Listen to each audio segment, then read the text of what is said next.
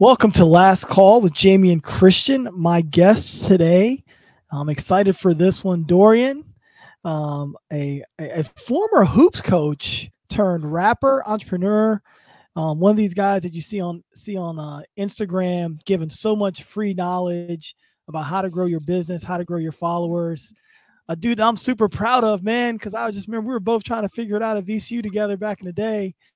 And then all of a sudden I look up and this guy's got, you know, thousands, hundreds of thousands of followers, and he's making rap music, and the music's actually good. You know, I didn't even know this guy could rap when he was with me. So welcome to Last Call, Dorian. What's up, my man? How are you?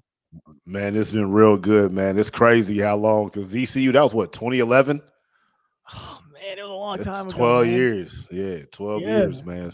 And it's crazy how much that the business has changed. Like, if you would have told me in 2011 that I'm going to be a rapper and I'm going to be a YouTuber and I'm going to be an entrepreneur, I'd have been like, bro, what? I'm like nose deep in basketball. Wasn't even what it was. Like how I don't think people really understand how hard Division I college basketball coaches work. They got no clue.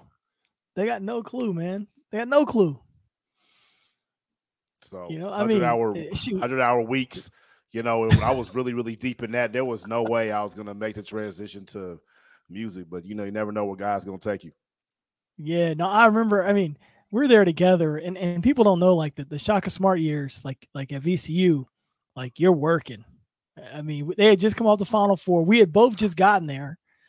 And it was like, that was not going to be a one-hit wonder. That was definitely the vibe in the office. So we were working that way. Yeah, absolutely. And I just came from Montverde, and like, you know, I had experienced what is the top of high school basketball. Mm-hmm. And they come in there and just like, no one cares about you, high school coach. It's just like, it was just such a wake-up call. I'm like, you know, we were down there in Montverde. We built this big thing, and that was the first time Montverde ever played on ESPN. Like, you know, we had the highs of the highs, then we get fired, and then I finally get into college basketball. It's just the when it comes to college coaches' attention, I understand why high school coaches are at the bottom of the hierarchy and AAU coaches and families and players rank above. Yeah, it was different. And that environment, like, number one, I love that environment being there because it really was about basketball. And it's one of the only college jobs I've ever had where, you know, we could just work on ball. Really? You know, I didn't have to do fundraising or other things. It was like, hey, get Troy Daniels better, get Darius Theus in the right place, help Briante Weber. I mean, it was a simple basketball opportunity that was just that. And look how many talented people we had working in that office at the time. Yeah, I mean, we got Shaka, head coach at Marquette, Mike Rhoades, head coach at Penn State, Will Wade, head coach at McNeese State. McNeese. You were the head coach at George Washington. Mike Morrell, head coach at UNC Asheville.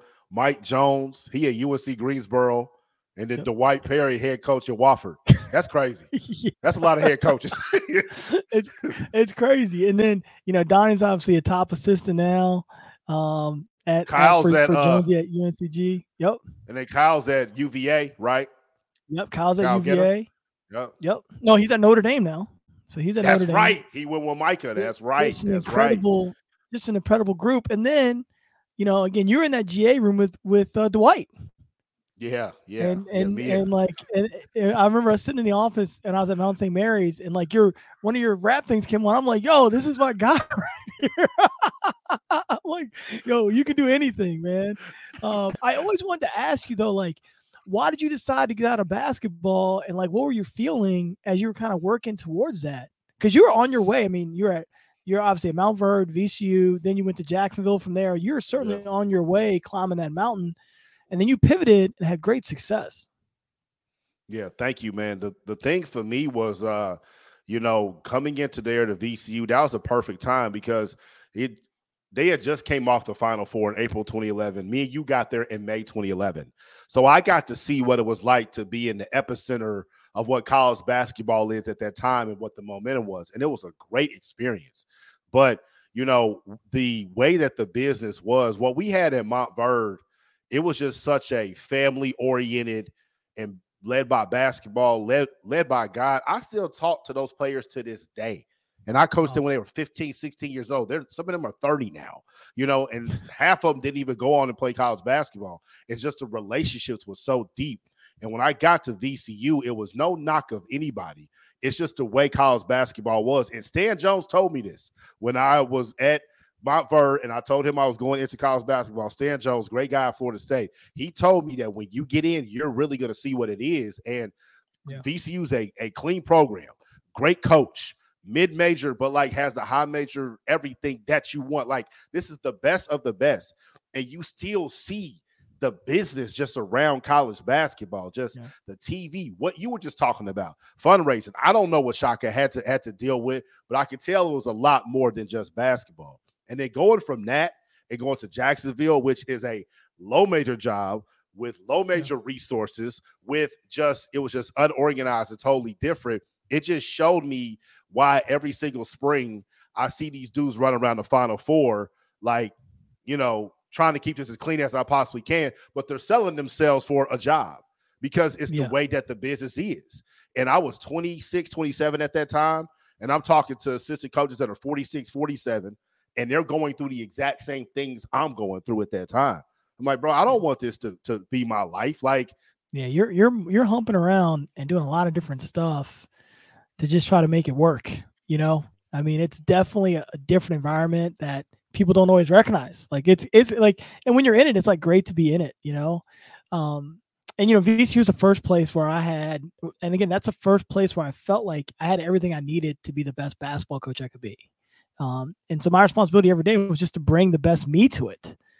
There weren't going to be a lot of things that popped up that we couldn't anticipate, or, hey, you know, you're not going to have practice gym time today, you know, so you got to go. It wasn't going to be any of that. You know, it was a basketball centric place. And, you know, I thank God every day I had a chance to work there, just to see that side of it and how it operates. Absolutely, man. And just even the relationships I had there, you know, getting close with Troy and Briante and Drew Redick, you know, I was able to see what skills that I naturally have. Because when you're a GA, for those of people that don't know what a GA is, it's manager and then GA. So you ain't nothing above nothing. And so I'm able to be in rooms and I'm able to have conversations that you couldn't have with them, or like Shaka couldn't. Yeah. And that's when I learned these skills that I had, like that were transferable from Montverde to VCU to Jacksonville. It's players feel comfortable talking to me. It's like they're talking to their cousin or their uncle or whoever that it is. And when I started making content about the music business and music marketing, that's the exact same approach that I took. Like I knew what works with the players would work with the audience too. And it's just amazing that when you're relatable and transparent, you know, that cuts through in so many different aspects of life. Yeah, that's one of the things, you know, we're there. You know, again, you and I both got there at this basically the same. I was like 2 weeks after you got there. You had just gotten there. I'm only like 2 years older than you. And we're just trying to figure it out. You know, I mean, because Mike Rhoades, intense personality. Will Wade's an intense personality. Shaka's his own personality. Morrell had worked with a couple of those guys before, so he knew how those guys operated. You know, there are days I'm sure you looked up and you're like, what is going on? Especially as a GA, because like you said, and I thought you were excellent at this. You were excellent at building a relationship with those guys and being able to filter out the information to give the coaching staff and to give them, which is a really tough skill. But a real great value in a good GA that can bridge the gap.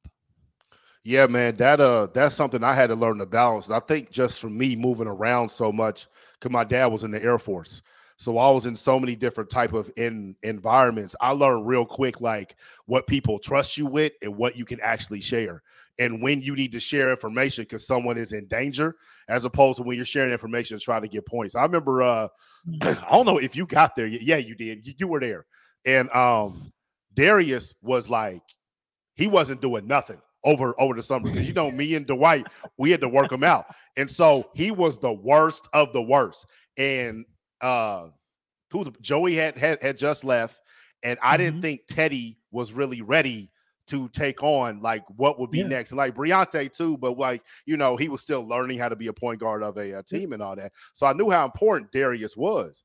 And so I remember one night, like I wrote a scout report. So I'm writing scout report about everybody's doing this whole summer, everybody's progress. And I broke down everybody and I stayed in the office till like 10 at night. And I remember sliding under all y'all doors and I felt so great leaving.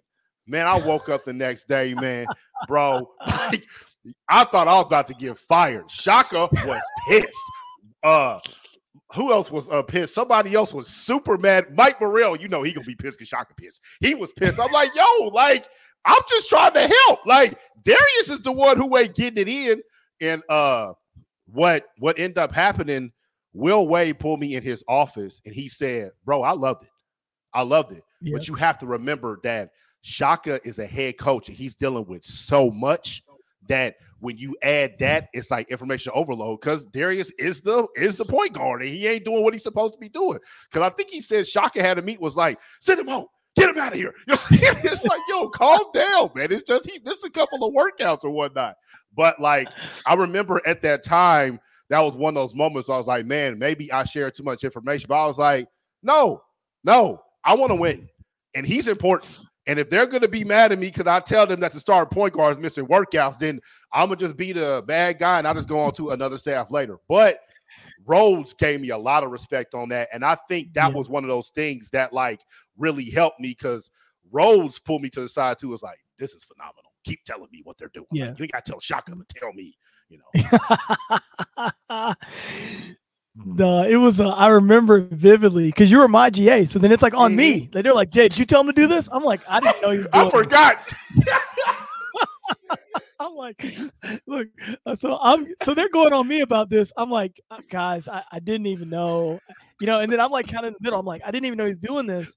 But then, you know, me, I'm like, well, but there's some good stuff in here.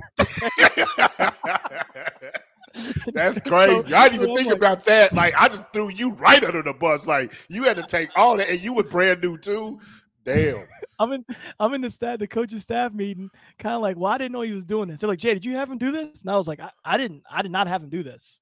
I was like, but I'll talk to him, you know, and they're all fiery. I'm more like, oh, you know, I was like, but you know, guys, there are some good stuff in here. I mean, there's some stuff that we should.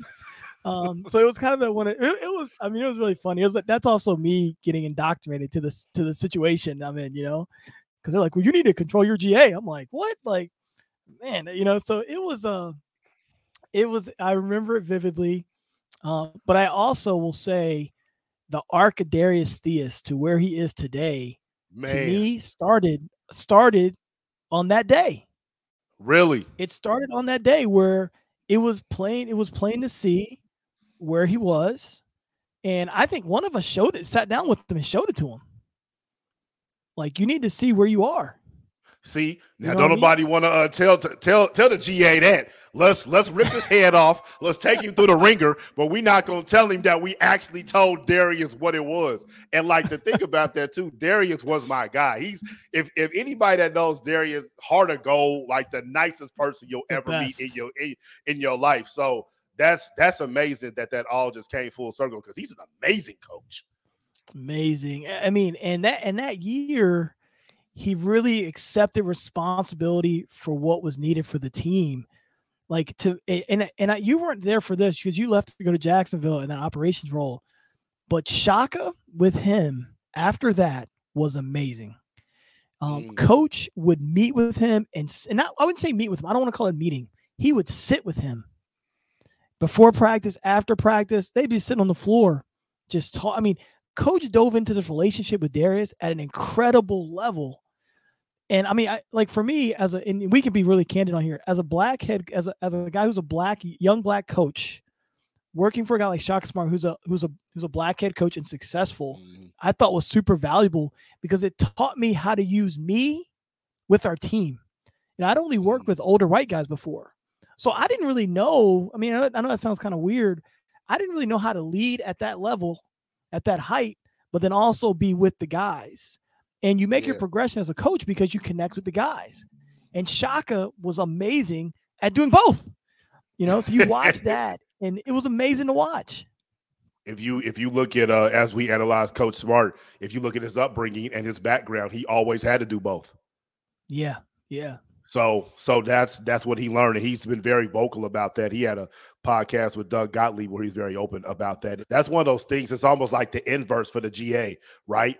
I knew I could connect with the players. Like we playing Madden in college football and we going to the clubs and, you know, but am I going to be able to get the respect from the coaches, because going to what you were saying too about being a black coach, I don't want to be pigeonholed as just a recruiter, or I'm just a player regular.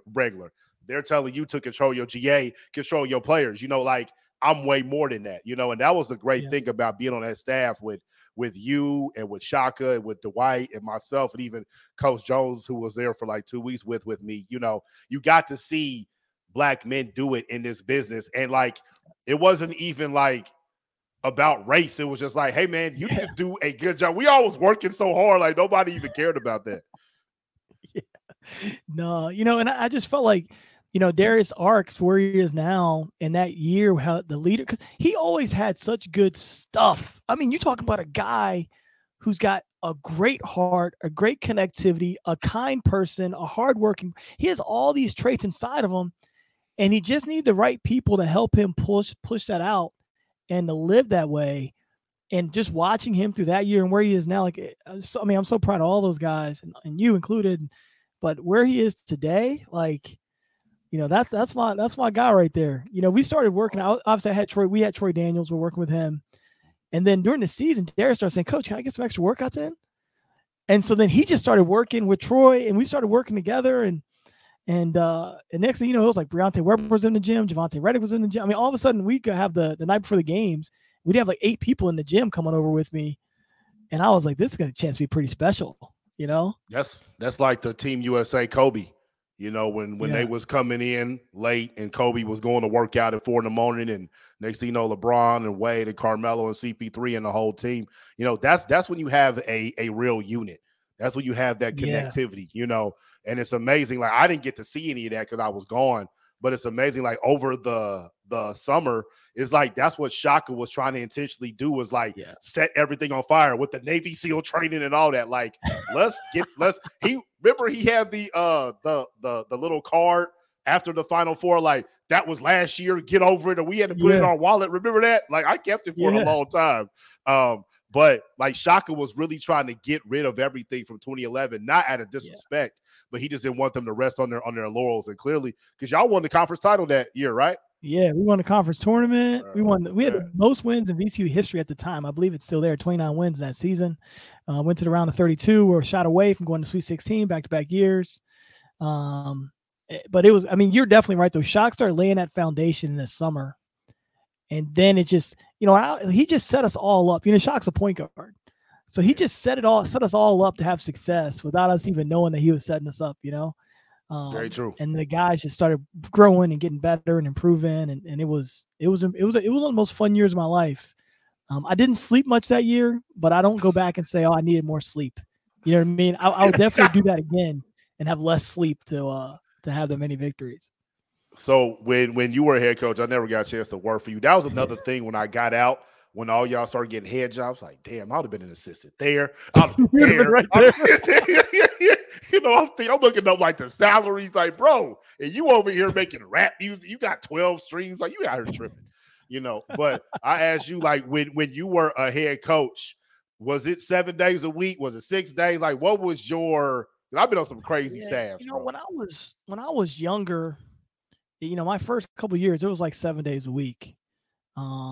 And like, if I text you, I expect you to text me. I mean, you were my GA, so you know the deal. When I text you, I expect you to text me right back. Like, I don't care what you're doing. I don't care who you with, what time of night it is. When I hit you, I want you to hit me back. But as I got a little more experience, you know, you start getting guys with families. It's just hard to have a grown man who has a family. It's hard to treat him that way. And so I did less of that as I got older. It was more about, you know, let's just do your job. Let's do your job at the best level. I'm going to trust you to go and do it. And not that I felt like it's weird. We worked under pressure at VCU, but the pressure wasn't from Coach Smart. It wasn't from him micromanaging us. I felt like it was always more about the environment and wanting to be our best. Like, I just wanted to be I didn't want to come in a meeting. I don't want to come in a meeting with Will or Rhoades and not be the best. I never made it about like, oh, like, you know, him. I never felt like Shaka micromanaged me. I just wanted to be better. I just want to be the best assistant at the end of the day, you know, and do the best job I could. And so I thought, you know, that's how I felt about it. Maybe you felt differently. Maybe you felt like he was kicking that pressure dynamic. I mean, I was we were GAs. We got everything. But you know, I never thought about that from your perspective, because Mike Rhoades is probably the best basketball mind I've ever been around. You know, and so when it comes to scouts, or when you came, like you had to really have your stuff, and Wade's really good too. You know, so that's a very sharp coach's room, and for you to be walking in there, because you came from William and Mary, right? Yeah, they came in the Final Four, and Shock put me in charge of the offense.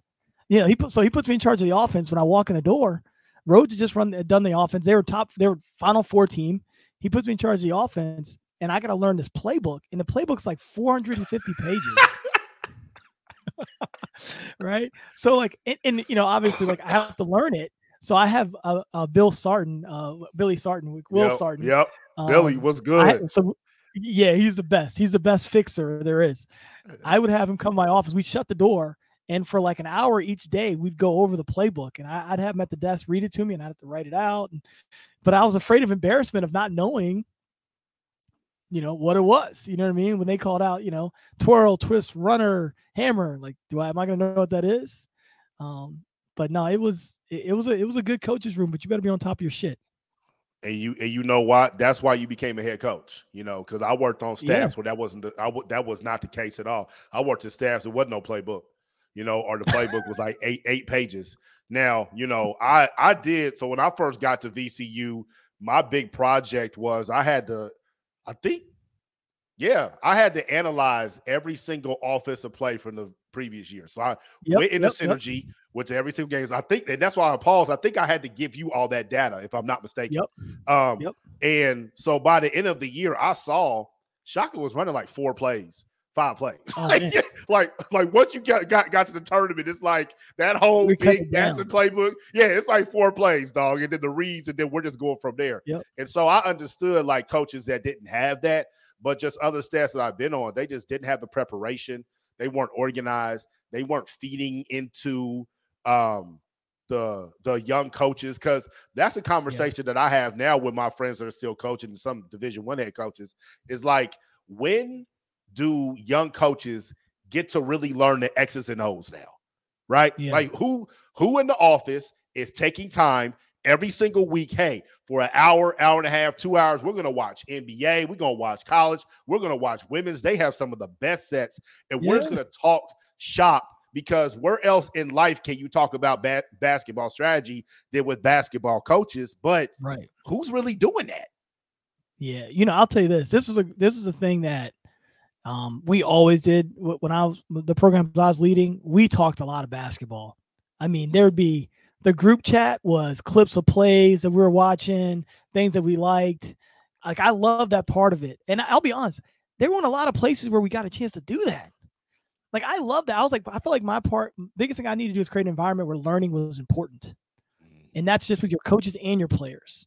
And so you'd be surprised how many young coaches I talk to now that, or even when I was coaching at Mount St. Mary's, I mean, I got guys, Dorian, that were top assistants in the Big East, the Big Ten, that would stop by my office at Mount St. Mary's to have that conversation about play design and what you're looking at and how to do scouting reports. And I'm like, man, you're at the highest level making the most money you can in this business at your position. And no one's ever taken 5 hours, 6 hours out of their day to just help you learn how to do this. And it shows. I mean, you look at the NBA playoffs, this is probably the worst coach NBA playoffs I've ever seen. And when you think about it, when we're younger, you know, Phil Jackson and Pat Riley and Chuck Daly and even Rudy Topjanovich and Pop, you know, like these dudes were statisticians and they had some real strategies. Like, you know, the simple things, like if a guy has 15 points in the first half on ball screens, you should probably trap him and make him get the ball up, you know? But that's just, they're just not going to do that. And when you start thinking about it, being a coach now, X's and O's is like 1%. It's like being a rapper. Like, making music is 1% of being a rapper. The other 99% is marketing and business. And so if you never get that training, you can get all the way to the top and be an NBA champion and not really know your X's and O's like that, which is insane. It's so wild, though. Because we'll say that, But then we'll watch the two last guys that'll be left. You'll see Mike Malone and Eric Spoelstra. And those guys are running a lot of stuff. You know what I mean? And so I always look at Spoelstra because I'm like, everyone's like, man, he's the best coach in the NBA. And I said, well, Coach, what does he do that's so good? I say he coaches them. He puts his best players in position to have success all the time, not just out of timeouts. He puts his players with weaknesses in positions where they can be successful by using their strengths. You know, no one on their team does anything that isn't part of their strength, right? And I'll tell you this, if Jimmy Butler hits two shots in a row, they're going to put him in position to create some rotation where he gets a chance at the third or creates with somebody else. You know, where a lot of times some of these teams I'm watching, like Jason Tatum had 51, you know, four games ago. He had three shots in a row the other night, and they came down, and the Boston Celtics played a two-man game on the other side where he didn't even touch the ball. And the only thing Joe did, he called timeout. In the middle of the time, he just called timeout, and he ran. But I'm like, that's coaching. You know, you don't have to have a billion sets. I mean, you know, Kevin Durant, Dorian, if you give him the ball at the elbow, he's probably scoring. You ain't got to have a whole lot of sets. But you do have to play with purpose. You know, and I'm excited to see if that comes back in the NBA, because right now I think it's just so guys are moving around so much. I think it's been hard for guys to have that continuity. You're talking about those teams you talked about, the Jazz, the Rockets, the Bulls. Well, they had guys on that team that were mainstays for a long period of time where you can really dive deep into a playbook. And that's where, you know, the basketball patriarch comes in, because the two coaches you just named who are probably going to be in the finals we'll see is Eric Spoelstra. He got to the Heat in 95. That was Pat Riley, fresh from the Knicks. And that's Showtime Pat Riley as well. And then you have Mike Malone, Brendan Malone's son, Chuck Daly's assistant. You know, so that look at where they come from. And when we talk about culture, like, it starts with the patriarch. It starts with coaching. And in college basketball, more so than anything, like, I remember when I was younger and I started getting into coaching, the amount of Indiana grads that worked in basketball. And the reason being because Bob Knight was the ultimate basketball patriarch. And so everybody came through that program and they were all over. Where are the Indiana grads now? You don't really see that like that. And you see Duke running everything. You see Villanova. UCLA is always in there. Like, you know, the importance of having that basketball patriarch in the NBA level or the college level is something that a lot of people don't talk about, because that's how you get your opportunities. You know, when you and I get on the staff at VCU, we are now in a Shaka Smart basketball family. So we are now connected and we are now protected, as opposed to when you're just a free agent out here. Like, bro, you're not about to get no jobs, man. Like, I'm in the car with Shaka. I tell this, I do a good bit of public speaking. So I tell this story when I do some public speaking. I'm in the car. Shaka says, let's go recruiting. So we jump in we go in the car. Number one, what's different with Shaka is he drives. When you go recruiting, he drives the car. Yeah. Like, maybe it's because it's a nice Suburban and he doesn't want anybody taking chances. But he drives. Escalade, y'all to the Suburban. Escalade. Yeah, I had to drive the Escalade one time. I had to drop a president off or something, bro. I was stunned. With Havoc on the back. I mean, it was legit. But he drives. And, you know, in the midst of this drive, there's a couple of things I learned. You know, he wanted me to man his cell phone. So we were going to text recruits or players, and, you know, he'd be in the car and say, hey, text Darius right now, or text Javante right now and tell him this. So I'd be on this phone, manning his phone. What I realized when I had his cell phone, number one, that he'd been texting with every one of our players all day. And, like, he had been meaningful conversations. Every one of the conversations different, just to get to know the guys, for them to get to know him. He was really working at that relationship. So I always took that from him, just how hard he worked at having a relationship with everyone on the team. But the second thing that happens in the midst of this drive is he goes, you know, Jamie, what's your goal? And I said, well, you know, my goal is to be a head coach. And which, honestly, Dorian, at the time, it wasn't even my goal. Like, I just wanted to be a really good assistant, have a chance to go to the NCAA tournament. I just said that because I didn't have anything else to say. I mean, what are you going to say? You know, and he's Shaka Smart, so I don't want to say something dumb like, oh, I don't have a goal, coach. I just want to work for you forever, you know? So, of course, I want to be a head coach. And he looks at me and goes, Jamie, you're going to be a head coach. You're a 28-year-old assistant coach at VCU. So I said, wow. You know, he goes, you want to be a successful head coach. And that's when I was like, man, this guy is different. You know, this guy is different. And then the conversation from there on, my conversation with him was completely different. as a mentor, really, because like who says that to you unless they have complete confidence in you to go and do that, you know? And it was just different.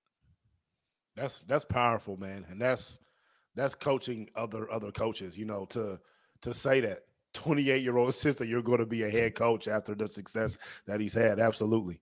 Absolutely. I wanted to talk about this. So, you know, we kind of jumped on this when last time we spoke about the first time that I, you know, so everyone out there understand, you get a GA, you don't get GAs every place you are.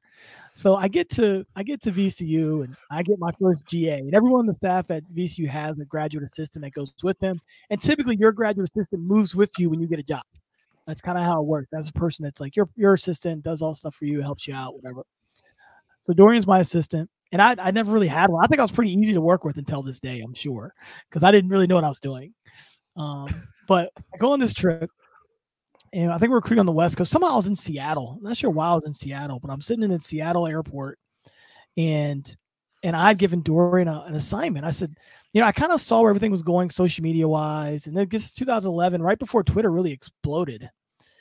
And I said, Dorian, do me a favor. I want you to put together a report that correlates recruiting with online dating. and I really left it that way, pretty open-ended. I probably should have given you more detail, but the conversation we had about this the other day was pretty funny. So I thought it'd be good for our audience. Man, I didn't know what the hell you was talking about.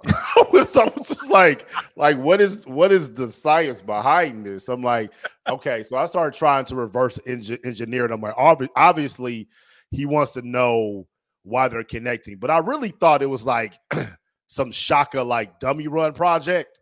So I was like, man, whatever. It was late at night. I think it was Saturday. I think it was. And like, I think it was Friday. I think it was a Friday night. And because I was flying back Sunday. Yep, that makes sense. Yep. And I was on the West Coast, so I might have hit you with this at 7:00 on the West Coast. It might have been 10:00 on the East Coast. Yeah. And you know, this is July. You know, so y'all are out recruiting. So we're in the office. It's almost like a vacation. Like it's not all the way, but like so, me and Dwight are finally like, yo, we gonna get to do something bad this weekend. And so when you sent that, I'm like, all right, I'm about to just knock this out, whatever, wooty woo. And then I sent it back to you. And, bro, you called me, and I forgot what time that it was. And I don't know what the language situation is on your podcast. I want you to make some money. Man, you went off, like off. What the fuck is this? I'm like, man, what is wrong with this dude? I was sleepy. I wanted to go out. Like, I don't think I had 8 yet. And you were like, this is terrible. This better be done when I land at 7 a.m. And so I'm just like, bro, I ain't going to be able to eat or, like, leave the office or anything. So I said, all right, I got to get out because I know that I got to come back to the office. So let me leave. At the time, I was living on campus. Me and Dwight had an apartment on Broad Street. Yeah, so I walked over there, cleared my head, told Dwight, me and him shitted on you for about 15 minutes. And then I walked back to the office because I had to finish this report. And when I went back, I was talking to the girl that I was dating at that time, and she actually worked in college basketball. And so she had been around coaches before. And I was on the phone with her, and she was just, and I had sent it to her. And she was just like, you have to make this a lot more broad. Like, you have to make it something that coaches can understand. Like, it's not so much the academic thing. You have to really mix the basketball in it.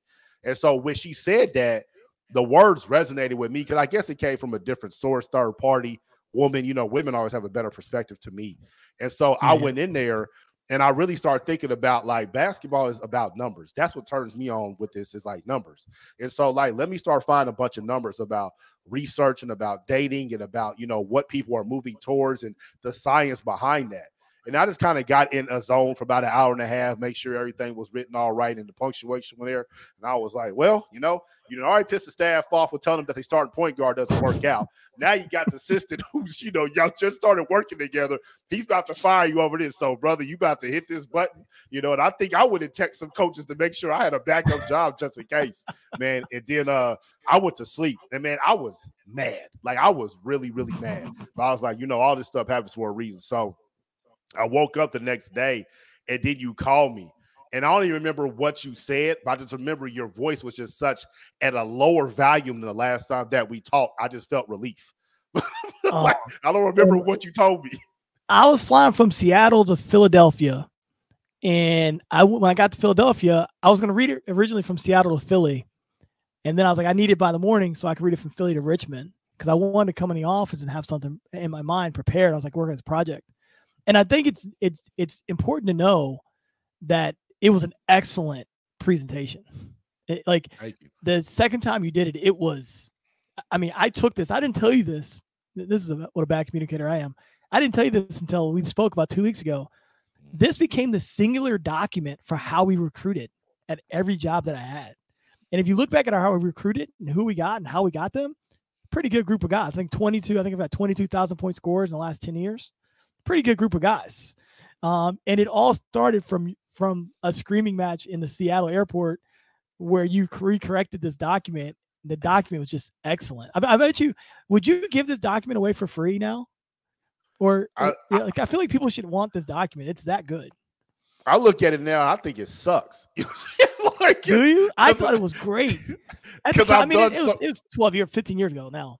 Yeah. But I thought when you did it at the time, think about online dating had just started. Mm-hmm. So people weren't really online dating like that. Like there was no Tinder, there was no swiping. There was like eHarmony was just kind of getting going, and you crushed it. And then I changed our entire recruiting philosophy to fit what people want online, and started doing profiles, and it was a game changer. Man, I appreciate that. And I didn't even know that until you told me a couple of weeks ago. But, I just think times have just changed so much. And I think you were forward thinking.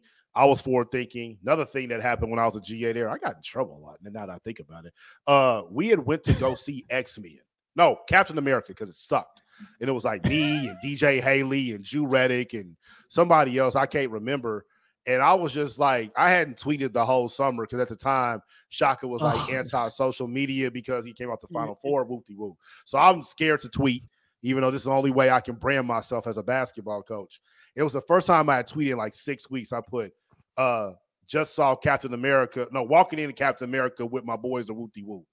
And Shaka tells, I think Donnie was in it with us. Shaka texts Donnie, and Donnie tells me, Shaka said, stop tweeting. I'm like, bro, what are you talking about? Like, I can tweet. I went to the movie. So, at this point, man, I'm just like, man, I get in trouble just all the time, whatever that I'm doing. So, just like the fact that we're able to pull from all these things, and people are able to see that, this is what college basketball is. This is what being a support staff member is. This is what being on a staff and you have to find ways to give value is because I saw things from a certain perspective. I knew I didn't have the recruiting relationships. I knew I didn't have the strategy experience. And I knew I wasn't ready to be an assistant or a head coach, but I had a perspective, and damn it, y'all are going to hear it.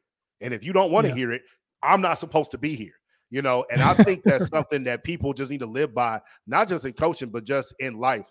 You are in positions for a reason. And no matter what your title is, if you see something, you need to speak up because everybody doesn't know everything. I'm pretty sure we got Shaka on here. He would tell us all types of stuff that he did wrong back then, because we all were learning. So it was just such a great thing to really experience all of that. And I don't think it's any coincidence that all the people that were in that at that time are, having a lot of success. Yeah. And I felt like after those experiences are kind of early, you really settled in on how to give the information, how to deliver the information. I mean, obviously you work for clients now. So much of it sometimes isn't what the information you're giving. It's the presentation of it and the timing of it. And it's the learning, the temperament to deliver it and when to deliver it, what it needs to look like. Those are really valuable lessons that I had to learn there, that you learned there, that we all kind of figured out. But I think what's cool is that we all really root for each other no matter what. We remember, and look, all of us, I want our audience to know, all of us have stories on all of us. We all have these stories that are hilarious about one another through that time period. Man, I hated we had to hoop so much, man. Because another thing, GAs, right? You gonna hoop against the staff, but you really can't hoop. I can't be as physical as I really want to be. I can't play like how I really want to play because you played physical on me. Like you played physical on me. You were. I was going off on you during the day. So you were taking it out of me and pick up. And you were like a fully formed athlete. This is no disrespect to anybody, but me and Shaka have a massive size difference, you know? And so if I really, really wanted to, it would have been like a serious problem. And like Wade, like his core is just, you know, he's just so soft. You can just push him just like a feather. But, you know, this is Shaka Smart and like Will Wade. Like, let Wade hit this weak-ass short corner jumper. Let me let Shaka think that he's Gary Payton unless I really want to. Like, you know, Dwight's going to score off our points anyway because he played at Kentucky. You know, but hooping with the staff was terrible. I hated that. Yeah, I remember the first time I go and play. And this is I can still play now, but I could play better then. And Shaq's point guard, and he's playing, and they just kept bringing me off these pin downs. And we're playing in the old practice gym that's like 110 degrees in June and July. And I'm not gonna lie. I'm not gonna lie, dude. I couldn't see. But I just kept I couldn't see, but I came up with the pin down, hit a three, you know, and then Shaq's like, all right, do it again. So I come up another pin down, and I'm still trying to prove myself. So like for the next 2-3 games, I'm just coming off these pin downs like Rip Hamilton, and I was making them. Thank goodness I was making them, but I could not see. I was so tired, but I just knew I couldn't quit. Like if I quit, you know, like I have to finish the game out. And so Shaq always gets the most out of me for sure. But I just remember coming up. I'm sure after the day, guys, man, he can really play. And I was like, I cannot breathe. No, it was so hot in there in Franklin. It was so hot. And like the ceiling would be coming down because it was so old. And it's just hilarious because like me and Dwight and Dave Maturo and even DJ, we used to be like, man, we do not want to hoop against these dudes. Like, we just don't want to hoop. And it's hilarious seeing you on the other side because I remember that game. I was like, damn, he used to him doing everything. He was like, I wanted to prove myself. It's crazy the environment Shaka created. Like, it was just nonstop competition and everything. Yeah, and I know him. He just wanted to, he wanted to see how far he could push me. Like no doubt, he wanted to see how far I would go and when I would stop. And I was just, I was not going to stop. But yeah, so it's, I mean, we would hoop 3 times a week, 4 times a week, even during the season. I was there for that summer because I left, I think it was October, man. And we were hooping 4 times a week over the summer. So I don't know. Yeah, it was a lot. Which I think is great for the players to see when the coaches are playing. I think it's great for the players to see that the coaches love ball. Yes. And because there've been a lot of places that I've been where the coaches don't even love ball. They don't want to play ball. They just kind of want to wear the polo and, you know, say they're a college basketball coach. I always wanted our players to know, man, I love ball.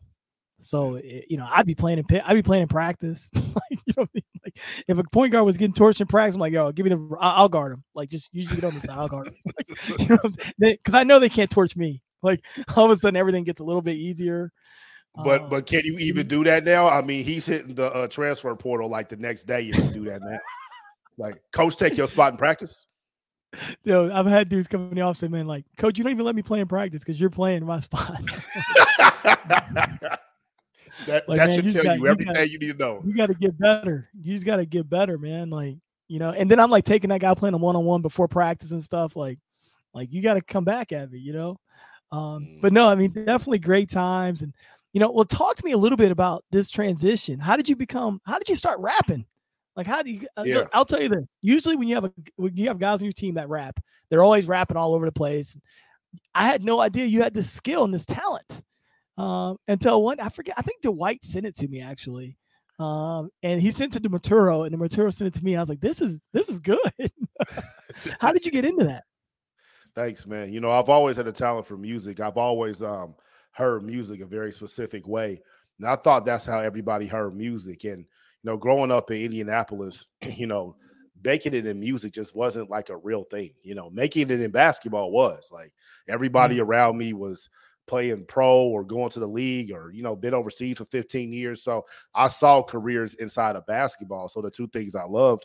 So it was just way easier for me to try to do something in basketball. It wasn't real, but I got sick of basketball and, music just kept pulling at me, man. Like I had a dream I had it was Christmas 2013, and I was living in Chicago. I was working for a company called Stats, and they were owned by SportView, and they used to keep data and stats for the NBA. So I would go in at like 11 o'clock at night, watch all these NBA games, scrub the footage, make sure everything's right, leave at 6, 7 o'clock in the morning. Like the worst job I've ever had in my life.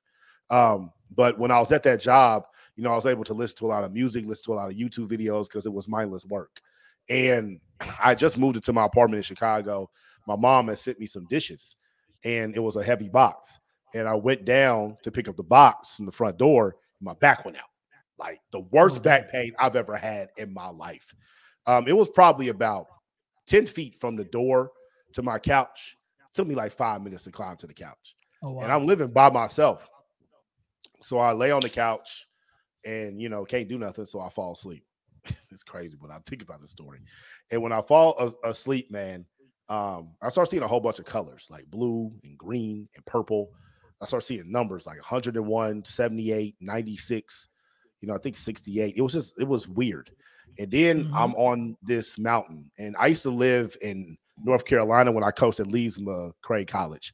And if you've ever drove in that area, you know that these mountains are huge. They have the road. They have a little tiny silver guardrail, and then it's the bottom. It's like the scariest thing ever when you live up there. Yeah. And for some reason in my dream, that's where we're at. And the road is kind of like has a mist, like it just rained. And my window's down, and I can hear the road, like the creaking, like cracking sound from the tires hitting the road. So it's not slippery, but it is still kind of wet. And then it's just deafening quiet. And then I just hear loud as possible. It's like Tupac's Ambitions as a Rider. And it's just loud. It's like a super loud speaker. And I see this car coming, and like the car is playing it. I'm like, cool. So I'm in my lane driving, and this other car is coming. And, you know, probably should do it like this. I don't know.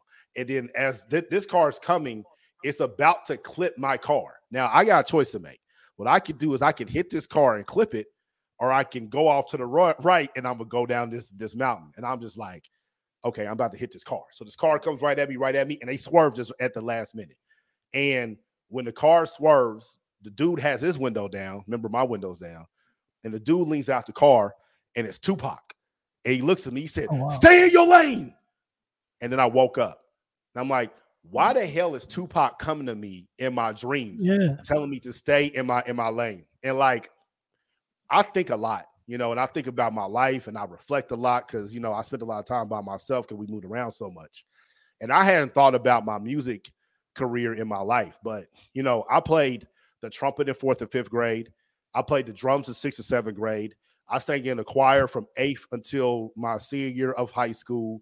Like, I'm always making beats and stuff. And I just had all these musical memories, and all these things came to me. And it was just like, I need to create art. Like, everything else I was doing, I wasn't fulfilled. And, like, I need to create music. I got things I want to say. I've always written poems. I've always done any of that. So I'm about to learn, and, you know, and so I just really went on like a hardcore YouTube lesson on how to make beats and how to write and how to do all these things, and put out an album a year later. Album sucked, you know, but I learned, you know, and I slowly but surely started figuring all these things out. I made a song called Sunshine. Everyone liked that, you know, so that gave me a little bit of confidence.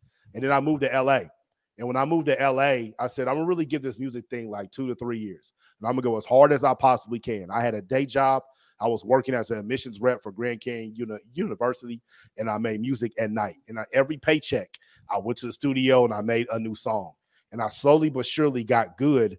And as I was getting good and making the music, I had to learn how to market it. Because I'm not signed to no label. I knew I didn't want to sign to a label. I learned the music business. I read all about it. So because of that, I had to learn how to market this digital product.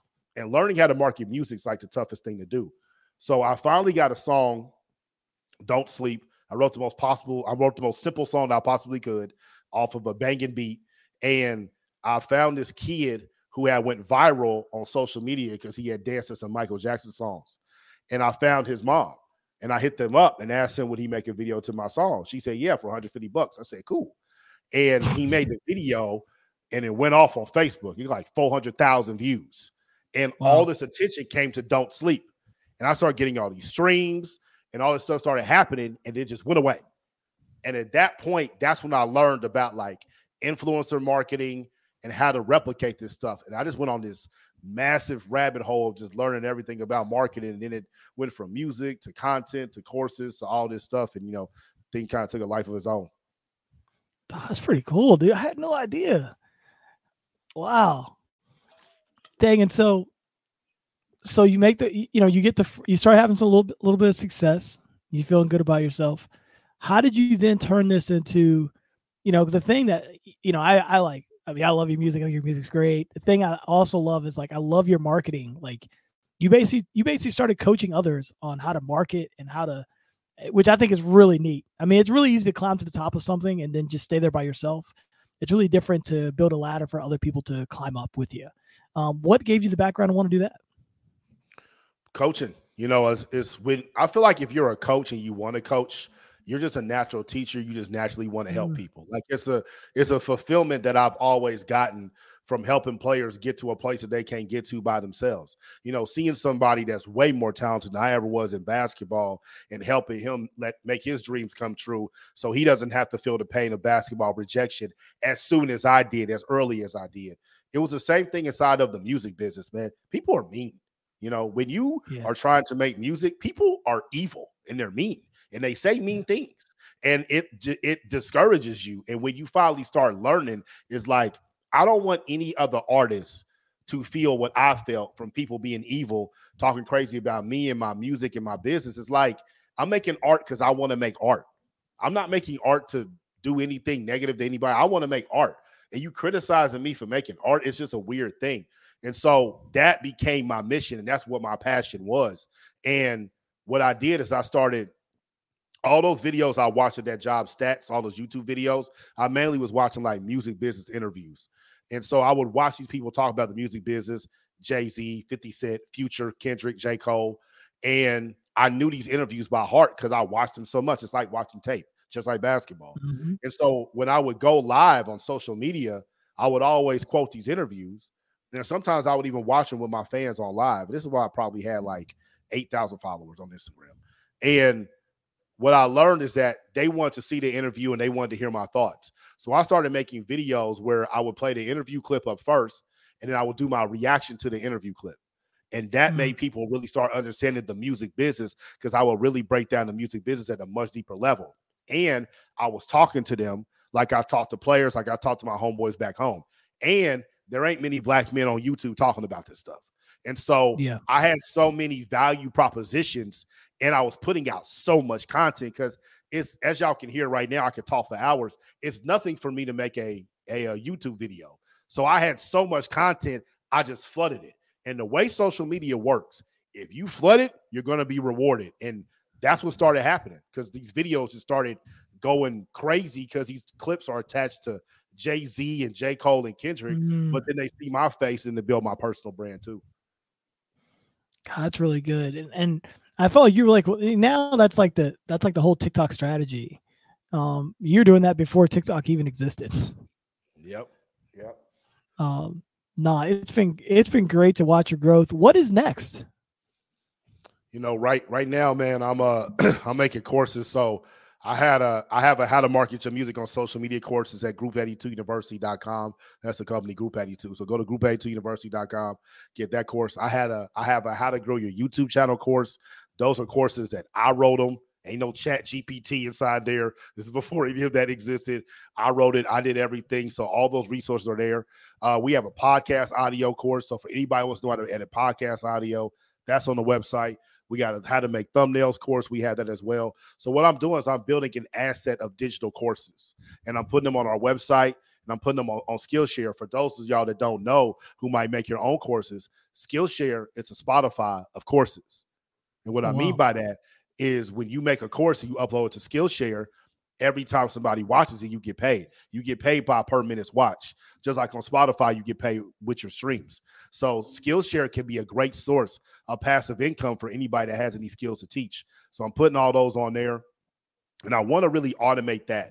I want that to be the passive income, because this digital entrepreneur, digital marketing creator business, it's like coaching. Like, the reason I was successful is because I came from Shaka Smart School of 100 hours a week. You know, so yeah. No one in the creator economy is working 100 hours a week. And I led my team like a coach. I was a head coach. I had to interview interns and hire staff. I probably have had over 120 people work for me, and it's exhausting. Like, I don't want to run a company. That's not what I want to do. I love basketball. I try to run from it, and it keep pulling me back. It's like, you know, Al Pacino in the Godfather. Just, when I think I'm down, it pulls me right back in. And even when I was out of it, man, like, you know, all my coaching friends, guys that became agents, guys that started working in the NBA, kids that I coached that's in third grade, now he's a McDonald's All-American. Coach Clark, Duck, I need help. Like, who am I not to give these kids knowledge? And at that time, when I was out of coaching, I had nothing to gain.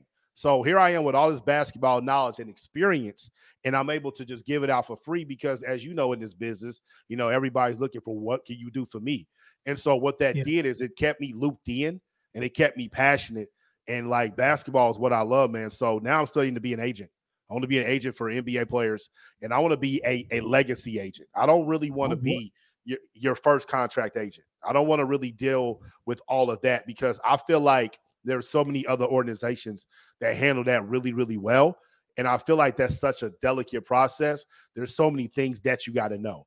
But once you get inside the league, you have to learn who you are in this NBA and its entire ecosystem, who the character that you are, what brand that you are, and how you can leverage that outside of the NBA. Yeah. The NBA is the most powerful marketing force probably in the States, or one of, I'll say one of, definitely in the world. And when you are a star of the NBA, you're able to leverage that to other things. So with my experience with basketball, Division I, and all the stuff, with my experience building my business from nothing to over $1 million in revenue and all the social media stuff, it just fits and it aligns because all these players now are individual corporations, and they have to think about how can you build your brand outside of basketball. So I want one or two clients, if that, but I want the guys that want to be the best of the best. The guys that want to be the player of the President's Association, the guys that want to be the Social Justice Award, the guys that want to have their family helping with the NBA draft and all that stuff, and guys that want to be MVPs and really want to win and want to compete. And so that's the next goal, man. I'm going to study and take the exam. I love it. Well, if you know anything about my friend Dorian, he's going to be great at that as well. The ability to adapt and see things in the market that are needed. It's always been excellent at. I got one final question for you. We do this thing on Last Call. It's the end of the night. You and I actually, I think we might only did this one time. The 100-hour weeks didn't allow for many bar visits. But it's the end of the night, and the bartender has rung the bell, ding, ding, ding, ding, ding, and it's the last call. You've got two people beside you. On the left of you is someone who's retired. On the right of you is someone who's still alive and working. No family. What two people are do you have beside you? Oh, man. Do I know anyone who's retired? It could be anybody. It could be anybody. It could be anyone historic. It doesn't have to be. Historic? Oh, easy. Yeah, God and Satan. Oh, I mean, all right. That's pretty good. That's you know, because I really want to understand. That combo would be explosive. And that's the thing. Like, I really like what question can't get answered. Like, what haven't they seen? You know, like I really want to know how all this works. Like, obviously, I would never be the same after that. They don't tell them what would happen to me. But you know, that's the stuff that I think. When I tell you that I think deep, that's the stuff I'll be thinking about. That's a good answer right there. Well, shoot, Dorian, thank you for joining us. One more time, how can our guests find you? At Dorian Group82 on all social media. I'm about to start doing a lot more basketball content. Right now, everything's music marketing, creator content. So go there, all my social media, Group82University.com. That's the website with all the courses. Hit me up. I try to hit people back inside the comments and everything. Y'all got any questions about anything too? I'm always down to answer questions to help anybody. That's my guy, Dorian. We'll see you next time. Appreciate it, bro. Thank you for joining us on The Last Call, powered by Speakeasy, where careers grow through relationships, and relationships grow through Speakeasy. We hope you enjoyed it, and we look forward to connecting with you soon.